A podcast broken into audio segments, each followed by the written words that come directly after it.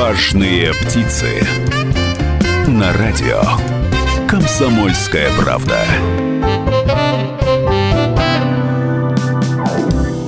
Я приветствую всех тех, кто сейчас настроил свою волну на 92,3 FM эм в Екатеринбурге. Если же вы нас слушаете в Нижнем Тагиле, то это 96,6 и Серов 89,5 меня зовут Людмила Варакина, и традиционно по вторникам в это самое время на радио «Комсомольская правда» в Екатеринбурге программа о бизнесе. А, да-да, важные птицы у нас. Это не звезды шоу-бизнеса, это не политики. Важные птицы – это те люди, которые занимаются предпринимательством. Это те люди, которые создают рабочие места, те люди, которые платят налоги. Это те люди, без э, которых мы с вами, обычные граждане не сможем обойтись в жизни, потому что предприниматели пекут хлеб, э, шьют платья, э, оказывают услуги по ремонту автомобилей, э, различных гаджетов, да и вообще много чего делают предприниматели в наше время, в нашей стране, и это замечательно. Еще один предприниматель который находится в нашей студии, тоже платит налоги, тоже э, создает рабочие места, но кроме того, этот человек занимается очень важной миссией. Он социальный предприниматель. Итак, в нашей студии находится директор детской восстановительной медицины Евгений Крупин. Здравствуйте. Здравствуйте. О том, как живет э, социальное предпринимательство, да и вообще предприниматели, особенно в свете того, что у нас кризис случился очередной, очередной э, черный понедельник э, настал во всем мире, не только в России, мы и поговорим в нашем эфире. Если вам есть что добавить, если вы хотите задать нашему гостю вопросы, пожалуйста, набирайте телефон прямого эфира 385 0923 3850923, код города 343. WhatsApp тоже работает. Плюс 7 953 385 0923. Ну что ж, поехали. Итак, начнем с... Э, а давайте начнем с кризиса. Вот мы сейчас э, про ваше предприятие поговорим, мы поговорим о социальном предпринимательстве.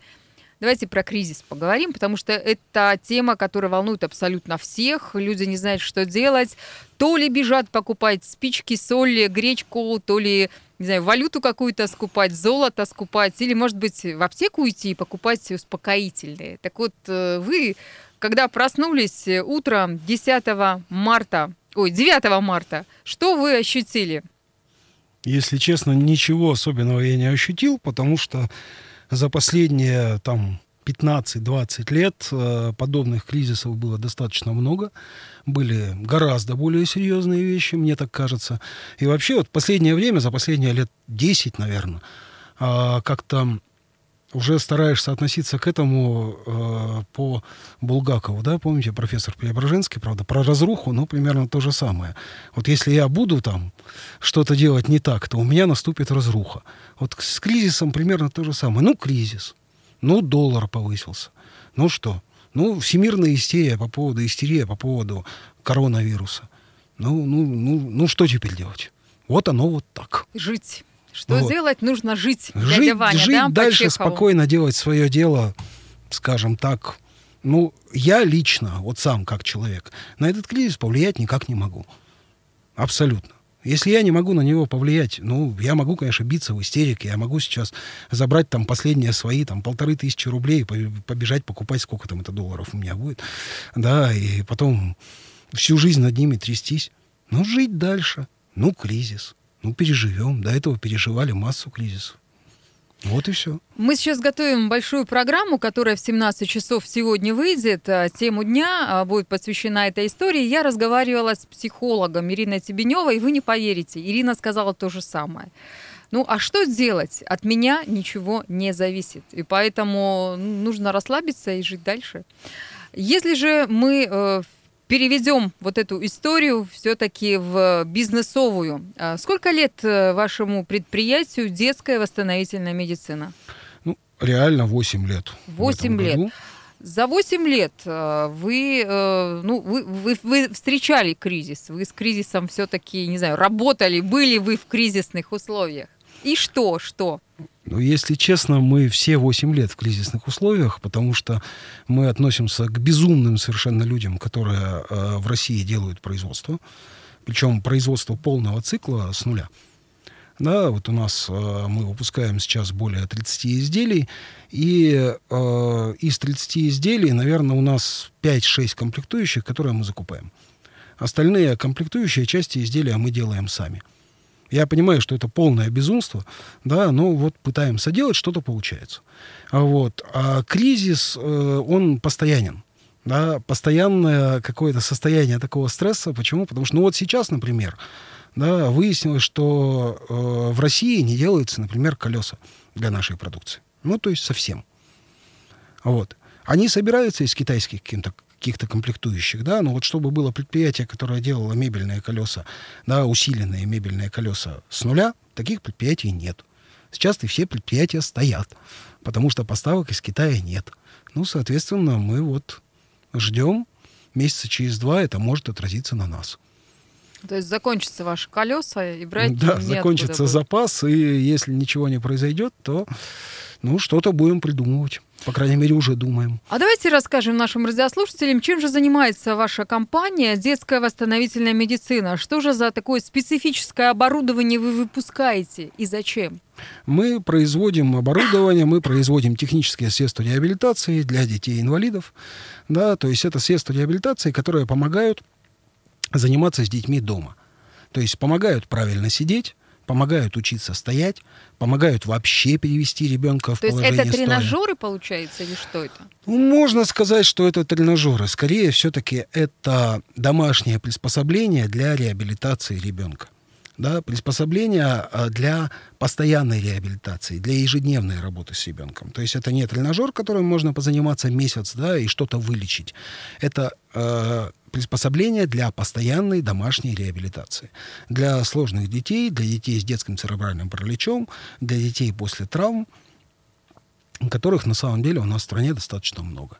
Ну, не больше, чем во всем остальном мире. Это все миф, что у нас там огромное количество детей, гораздо больше, чем в Европе, гораздо больше, чем в Штатах. Да нет. Примерно соотношение детей здоровых и детей инвалидов, оно одинаково во всех странах. Вот. Мы выпускаем для них средства реабилитации. Дети растут, э, и, соответственно, им требуются, наверное, вот эти средства реабилитации уже на вырос, что называется, или они у вас универсальные, а, начиная от, не знаю, грудничков и заканчивая там 16-летних там, или 18-летних э, деток восстанавливаете? Ну, все универсальные вещи — это плохо.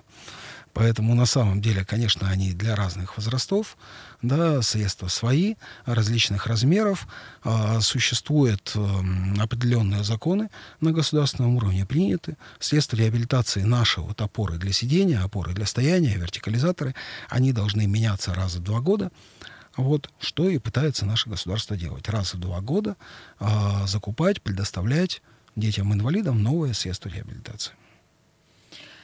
Хорошо. А, каждый человек, который слышит детская восстановительная медицина, средства реабилитации для детей с ограниченными возможностями, а, оборудование для восстановления и лечения детей и подростков, то возникает сразу в голове история, что, наверное, у предпринимателя, наверное, какая-то своя личная история была, личная жизнь. Почему же так? Вот хорошо, вы, вы головой как раз э, качаете, говорите, нет, нет у меня личной истории. Тогда почему вы решили заняться таким э, социальным предпринимательством? Можно Мы... же было бы выпускать что-нибудь другое. Можно было бы. Ну, тут, знаете, вот это, по-моему, у Тинькова есть замечательная фраза, что большинство бизнесов России рождается не после там, изучения рынка, маркетингового плана да, и составления бизнес-плана, а с фразой «да, ладно, давай попробуем». Да, вот у нас примерно это так же было, то есть мы были нормальными совершенно ну, не побоюсь этого слова, спекулянтами, да, то есть мы медицинское оборудование где-то продавали, кому-то, где-то покупали, кому-то продавали, да, потом возникла безумная идея заняться производством, а вот после там двухдневного изучения рынка, что же выпускается в России, да, возникла тема реабилитации и возникла тема детской реабилитации. То есть это не было связано ни с кем, ни с каким случаем из учредителей, что у кого-то есть ребенок-инвалид, да, ни с какой-то историей. Просто вот так получилось. Вдруг увидели вот эту тему и решили попробовать. опять же, еще раз говорю, без всякого бизнес-плана, без изучения рынка, да, как котята в воду бросились, но сумели выплатить. Угу. То есть цинично звучит. Кто-то выпускает йогурты, а кто-то средства для реабилитации детей с ограниченными возможностями. Но, тем не менее, все-таки это же бизнес. Бизнес. И как бизнес э, ваша детская восстановительная медицина приносит прибыль? Ну, если бы она не приносила прибыль, наверное, я бы уже куда-нибудь нанялся работать. Да, коли я до сих пор являюсь одним из учредителей и директором этой компании, компания существует, то прибыль она, конечно, приносит. Не такую, как приносит торговля оружием, да, или там производство... Запрещенными да, веществами? Производство там э, виноводочных изделий и так далее, но, тем не менее, позволяет а, предприятию существовать, позволяет предприятию жить. Угу. Ну что ж, у нас в гостях Евгений Крупин, директор НПП «Детская восстановительная медицина», радио «Комсомольская правда» Екатеринбург, «Важные птицы». Э, мы сейчас уходим на небольшой перерыв, а затем продолжим разговор. «Важные птицы» на радио «Комсомольская правда».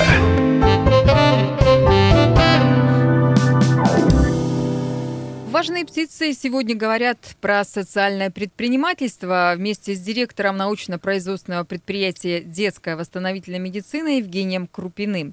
Если у вас есть вопросы о том, что такое социальное предпринимательство, о том, э, как можно не знаю, заняться своим делом вот в этой э, области, такой специфичной области, прямо скажем, области производства средств реабилитации для детей с ограниченными возможностями, или есть у вас комментарии к нашему эфиру, к нашему разговору, вы можете позвонить в студию прямого эфира 3850923, либо написать сообщение на WhatsApp плюс 7 953 385 0923. Итак, э, если говорить э, о вашем предприятии, то вы ведь не простое предприятие, вы ведь еще и победитель конкурса национальной премии в области предпринимательской деятельности «Золотой Меркурий». А, почетная такая история, почетная, почетная. Что вам дало это? И вообще организация, участие в разных конкурсах, участие в выставках, участие в э, каких-то, не знаю, там, круглых столах масштабных, э, где участвуют бизнес и власть. Что вам это дает? Ну, если честно, мы были очень активны в этом отношении где-то в 15-17 годах. Мы очень много общались с властью, мы э, пытались что-то изменить, мы пытались на что-то повлиять, но вот э, в прошлом году, в позапрошлом году мы как-то снизили в этом смысле активность. Почему? Потому что все-таки свое предприятие, производственное предприятие, да, то есть не торговое и не Э, скажем так, какое-то некоммерческое предприятие, да, не какая-то общественная деятельность, она требует все-таки погружения практически стопроцентного, да, и с другой стороны, участие вот в этой вот работе с круглыми столами, с различными заседаниями и так далее, оно отнимает очень много времени на подготовку, да, и очень много времени на проведение. Поэтому в последние два года как-то мы немножко отошли от общественной жизни вот в, в этом смысле. Про Золотой Меркурий, ну, конечно, Золотой Меркурий это очень почетно, это очень, ну, это, это, это классно. Да? Я бы не сказал, что Золотой Меркурий дал что-то в смысле бизнеса.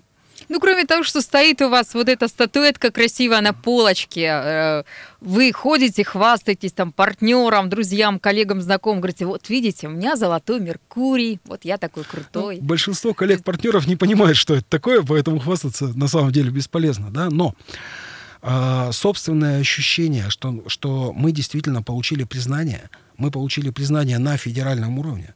Ведь на самом деле, если брать вот весь Уральский регион, да, то, наверное, 3-4 предприятия за все, за все 15-летнее существование Золотого Меркурия получало эту статуэтку. Да, и мы среди них. То есть мы действительно получили признание, мы чего-то добились помимо там э, того, что предприятие из производства в 100 квадратных метров выросло в производство порядка 3,5 тысяч квадратных метров, да, помимо того, что оно действительно стало уже таким действительно малым, да, а не микропредприятием, а, что у нас люди получают своевременно заработную плату, да, то есть у нас с 2014 года ни разу не было задержки. А сколько человек платы. работает? Сейчас чуть больше 50. Угу. Вот.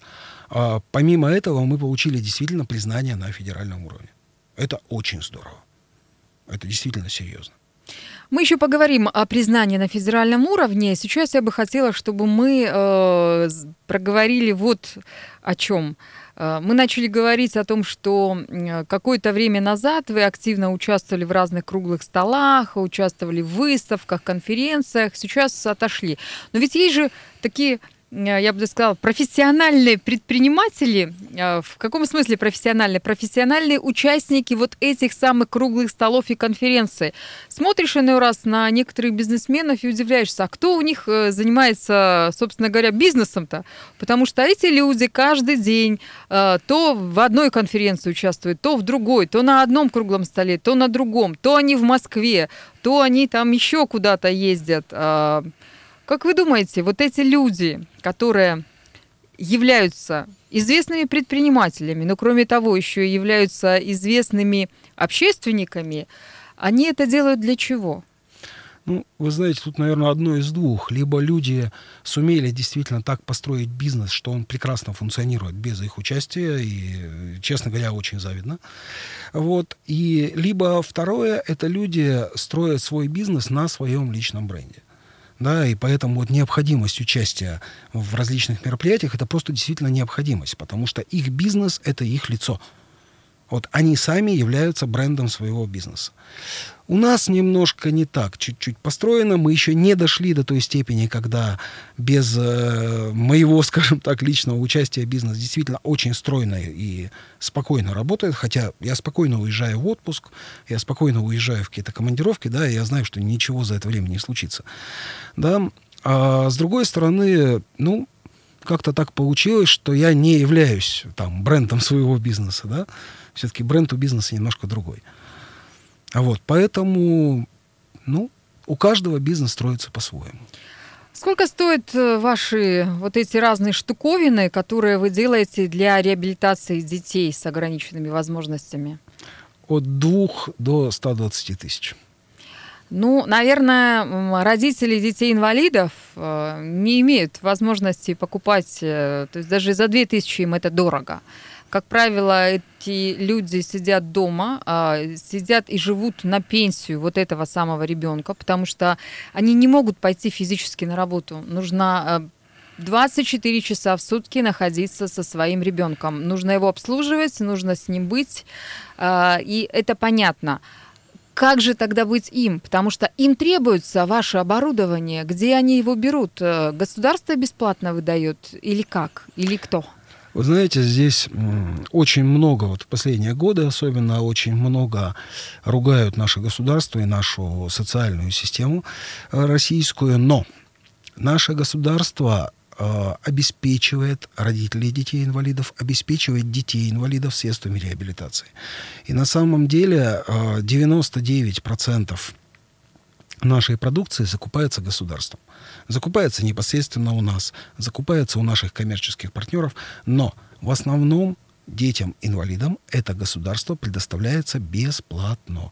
Существуют специальные законы, существует система закупок, существует система распределения.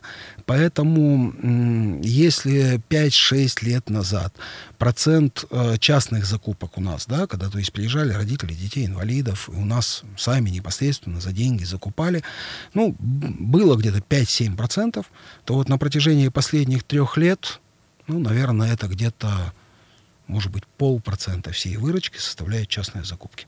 В основном это закупки государства. Получается, что вы работаете э, в основном э, как раз э, с государственными органами власти. То есть вы постоянно в торгах, в торгах, в торгах, в торгах. Да.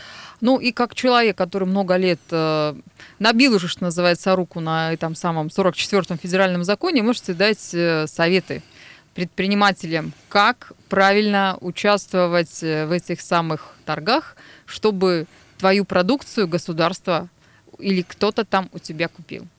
Ну, если у нас есть э, где-то так 2-3 дня часов по 8 эфира, то, наверное, это можно сделать, да, потому что тема огромнейшая совершенно, каких-то советов. Ну, давайте здесь... мы хотя бы два-три совета прям таких коротких, но очень важных дадим. Вот, очень сложно, очень сложно. Ну, самое главное, самое первое. Если вы чувствуете, что вы не можете выполнить этот государственный заказ, не беритесь. Очень сложно. Выиграть аукцион – это, ну, наверное, 10% вообще всего дела. Его надо еще и исполнить. К тому же в нашей, вот если мы говорим про социальную сферу, тут не существует предоплат. Совсем.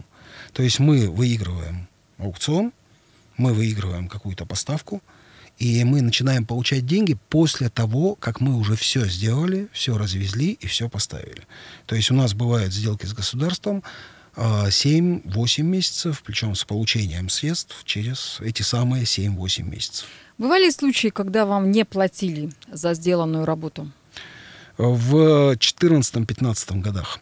После этого в 16-17 годах государством были приняты очень жесткие меры к неплатежам со стороны государственных предприятий. И в последнее время очень четко приходят все платежи. Тут опять же надо отдать должное нашей государственной системе. Вы работаете только с Уральским федеральным округом или у вас э, вся страна? 64 региона нашей страны, плюс Беларусь, плюс Казахстан. Сейчас вот первый заказ из Молдовы получили. Конкурентов много? Нет. Конкурентов немного. А, это связано с тем, что подобные средства реабилитации и производства европейского стоят очень дорого. А, конечно, они превосходят по качеству. Ну, тут не будем кривить душой. Да? Но средства реабилитации, которые закупает наше государство, например, вертикализатор, средняя цена закупки 30 тысяч рублей. Средняя цена европейского производства где-то от 150 до 300 тысяч рублей. Но вы сказали, что у вас тоже есть оборудование стоимостью 150 тысяч. А это да, кто мы покупает? выпускаем, мы разработали не оборудование, а конкретные наши разработки, да, конкретное наше изделие стоимостью 100-150 тысяч рублей. Мы сейчас разработали вертикализаторы, мы сейчас разработали еще несколько средств реабилитации, приближенных к европейским. Скажем так, у нас есть все-таки надежда, что э, для определенных заболеваний, для определенных детей государство будет покупать оборудование более функциональное. И более, более дорогое. И более дорогое. На радио «Комсомольская правда» программа о бизнесе «Важные птицы». Сегодня мы говорим о социальном предпринимательстве. Впереди вас ждут новости на нашем радио, а затем мы продолжим разговор с директором научно-производственного предприятия «Детская восстановительная медицина» Евгением Крупиным. «Важные птицы» на радио «Комсомольская правда».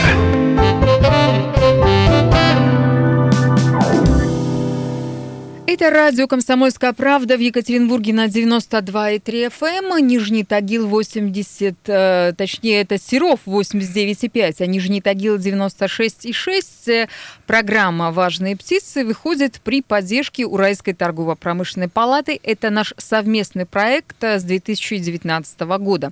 Меня зовут Людмила Варакина. Напомню, что гость нашей студии, директор научно-производственного предприятия «Детская восстановительная медицина» Евгений Крупин – и говорим мы о социальном предпринимательстве.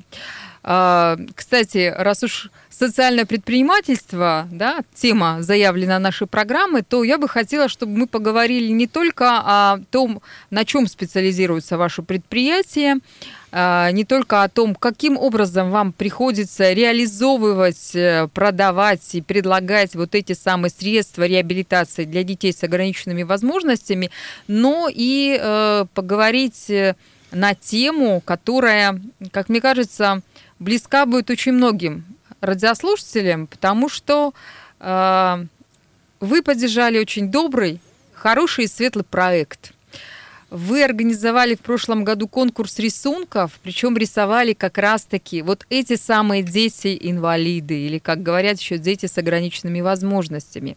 Расскажите подробнее об этом проекте. Ну, на самом деле а, проект возник из ниоткуда. Это, видимо, действительно откуда-то сверху как бы какая-то мысль пришла. Мы решили организовать проект для а, получателей нашей продукции, а, организовать среди них конкурс рисунков. Да, то есть, э, скажем так, была, была информация в Одноклассниках, была информация ВКонтакте, что вот, пожалуйста, принимайте участие, значит, дети-инвалиды, э, рисунки, сделали наградной фонд, да, то есть 12 рисунков победителей, соответственно, по 20 тысяч каждому, 240 тысяч, там, то все. И этот конкурс начал, вдруг получил такое развитие. То есть у нас пришло, мы рассчитывали рисунков на 100, на 150. У нас пришло около тысячи рисунков. Причем это конкурс на всю страну. Ну, получилось так. Потому что мы сначала объявили, потом оказалось, что до нас вот никто такой конкурс не объявлял почему-то, вот прямо вот на всю страну. Вот, получился первый всероссийский конкурс. Потом рисунки пошли, пошли, пошли, пошли. Вот, и в первом конкурсе, я говорю, у нас приняли где-то порядка 600 человек, и около тысячи рисунков принимало участие. Вот, ну, прошел первый конкурс, раздали призы, напечатали каталоги со всеми детскими рисунками, то есть все здорово, но вроде как надо проводить второй. И тут э, в общем-то, вдруг это все получило действительно такой всероссийский масштаб. То есть по итогам второго конкурса, который вот прошел в 2019 году, у нас приняли участие 3250 участников, 3250 рисунков, то есть это только оригиналы, то есть со всей страны 68 регионов участия шикарная совершенно работы, то есть это дети и слепых детей, дети и детей с ДЦП. Подождите, слепых детей, а как слепые дети рисуют? И что есть, они рисуют? Есть специальная технология, у нас один из э, рисунков призеров, э, там шикарная совершенно панда из Челябинска, если я не ошибаюсь, области девочка, совершенно абсолютно слепая, и есть технология рисования для слепых детей. Вот. Э, очень много приняло участие специализированных центров для детей-инвалидов, присылали работы своих учащихся. Мы очень, конечно, благодарны, но, во-первых, и ТАСС «Урал», да, которая нас поддержала очень так, активно. Так, вот давайте мы так, не будем хорошо, про ваших партнеров хорошо, да, хорошо, говорить, потому хорошо. что передача-то немножко Хорошо. о другом. Вот. А, расскажите, дети что рисовали? То есть вот дети э, с ограниченными возможностями, вот вы сказали, что в том числе были и слепые дети. Что они рисуют? То есть они рисуют сказки, они рисуют, э, ну не знаю, там маму, они рисуют вот этот большой мир, в котором они очень редко бывают в силу, ну в силу того, что они просто не могут физически выйти из дома, да, и там, не знаю, больница, например, или реабилитационный центр, дом, дом, снова этот реабилитационный центр. То есть есть ведь детки, которые вообще не выходят гулять на улицу. Есть достаточно много. Так что же дети-то эти рисуют? Дети рисуют свои ощущения на самом деле. Вот это самое главное, наверное, в этих рисунках. И дети рисуют счастье. А на как выглядит деле, это счастье? Вы знаете, есть а, девочка, меня поразил рисунок, девочка пятилетняя, если я не ошибаюсь, она несколько месяцев э, провела в больнице на реабилитации. И вот ее забрали из больницы, и родители повели ее. Они поехали в парк отдыха, они поехали еще куда-то, они поели мороженого, они приехали домой. И девочка приходит к маме, приносит ей рисунок, говорит, мама, цвет ощущения, цвет жизни — это счастье и отдает ей рисунок. Вот он у нас сейчас э, находится на выставке на предприятии. Вот цвет жизни счастье. Янакан, Янакян, по-моему, фамилия, если не ошибаюсь, девочки. Дети, очень много рисунков котов. Очень много. Дети обожают рисовать котов. Один из победителей у нас, девочка из Улан-Удэ, ну там шикарный кот. Я его забрал себе, я его никому не отдам. Он у меня в кабинете живет. А, дети очень много рисуют природу. Тоже вот, например, победитель, который выбрал на, выбран нами, а, как бы как вот учителями конкурса мальчик из Тавды, Юра Михайлов, который нарисовал э, природным углем, э, нарисовал осень. Вы знаете, ощущение от этого рисунка, который черно-белый, вот ощущение холода, какого-то вот промозглости и так далее, ну, просто вот это ощущение осень. есть. И у нас в жюри входили профессиональные художники, например, один из членов жюри это господин Мавлян, да, который считается одним из лучших портретистов мира на данный момент. И некоторые из работ они оценили что это действительно классная работа. Почему? Потому что была очень хорошая фраза, что искусство от э, рисунка отличается тем, что искусство вызывает реакцию, вызывает эмоции. И очень много рисунков есть, которые вызывают у человека, который смотрит на рисунок, вызывает эмоции, вызывает ощущения. Ну, а какие эмоции вызывает э, ваше сотрудничество с э, разными чиновниками всех уровней и сотрудничество с Уральской торгово-промышленной палатой? Ну, однозначно сказать нельзя про всех чиновников, да, то есть, но опять же стоит отметить, что в последнее время сотрудничество именно с чиновниками у нас перешло в конструктив. То есть очень много проблем, которые возникают, они на уровне чиновников, они тем или иным способом решаются. Сотрудничество с торгово-промышленной палатой у нас всегда мы друг друга любим, мы друг другу помогаем – торгово-промышленная палата в очень многих вопросах идет нам навстречу. И, скажем так, сейчас уже я пытаюсь обращаться к Андрею Адольфовичу, например, уже с действительно какими-то это серьезными Беседин, проблемами. это Андрей да. Адольфович Беседин, президент Уральской торгово-промышленной палаты. Это я расшифровываю для наших радиослушателей. С какими-то действительно серьезными проблемами, да. И эти проблемы всегда находят поддержку, и всегда ищется решение, и всегда что-то находится в конструктивном плане. Вы выпускаете средства реабилитации для детей с ограниченными возможностями и оборудование для восстановительного лечения детей и подростков под торговой маркой «Я могу». А, что вы можете как предприниматель сейчас э, сказать нашим радиослушателям? Стоит ли им э, заниматься бизнесом, своим делом? А нужно ли им а, заниматься производственным бизнесом? Своим делом нужно заниматься, когда вот уже... Вы знаете, как заводить семью? Вот когда уже есть потребность, все, ты уже хочешь семью. Ты уже хочешь, чтобы тебя дома кто-то ждал. Ты уже хочешь вот, вот что-то свое, свою вот эту вот какой-то свой мирок создать. Да? Вот, э, вот здесь то же самое. Вот предпринимательством стоит начать заниматься, когда ты уже хочешь вот что-то свое. Когда ты просто хочешь заработать денег, не получится. Социальным бизнесом, ну, тут вообще в два раза все сложнее. Почему? Потому что социальный бизнес, он сам по себе сложнее, да, он сам напрямую не ведет к э, получению прибыли. Да, это получение прибыли через оказание какого-то социального эффекта да. Ну, вы же все-таки, есть... бизнес ваш э, все-таки приносит вам доход. Когда мы начинали, такого понятия социальный бизнес его не было. Да, это понятие появилось вот буквально же 3-4 года назад. Поэтому мы не начинали заниматься социальным бизнесом. Так получилось, что мы стали социальным бизнесом.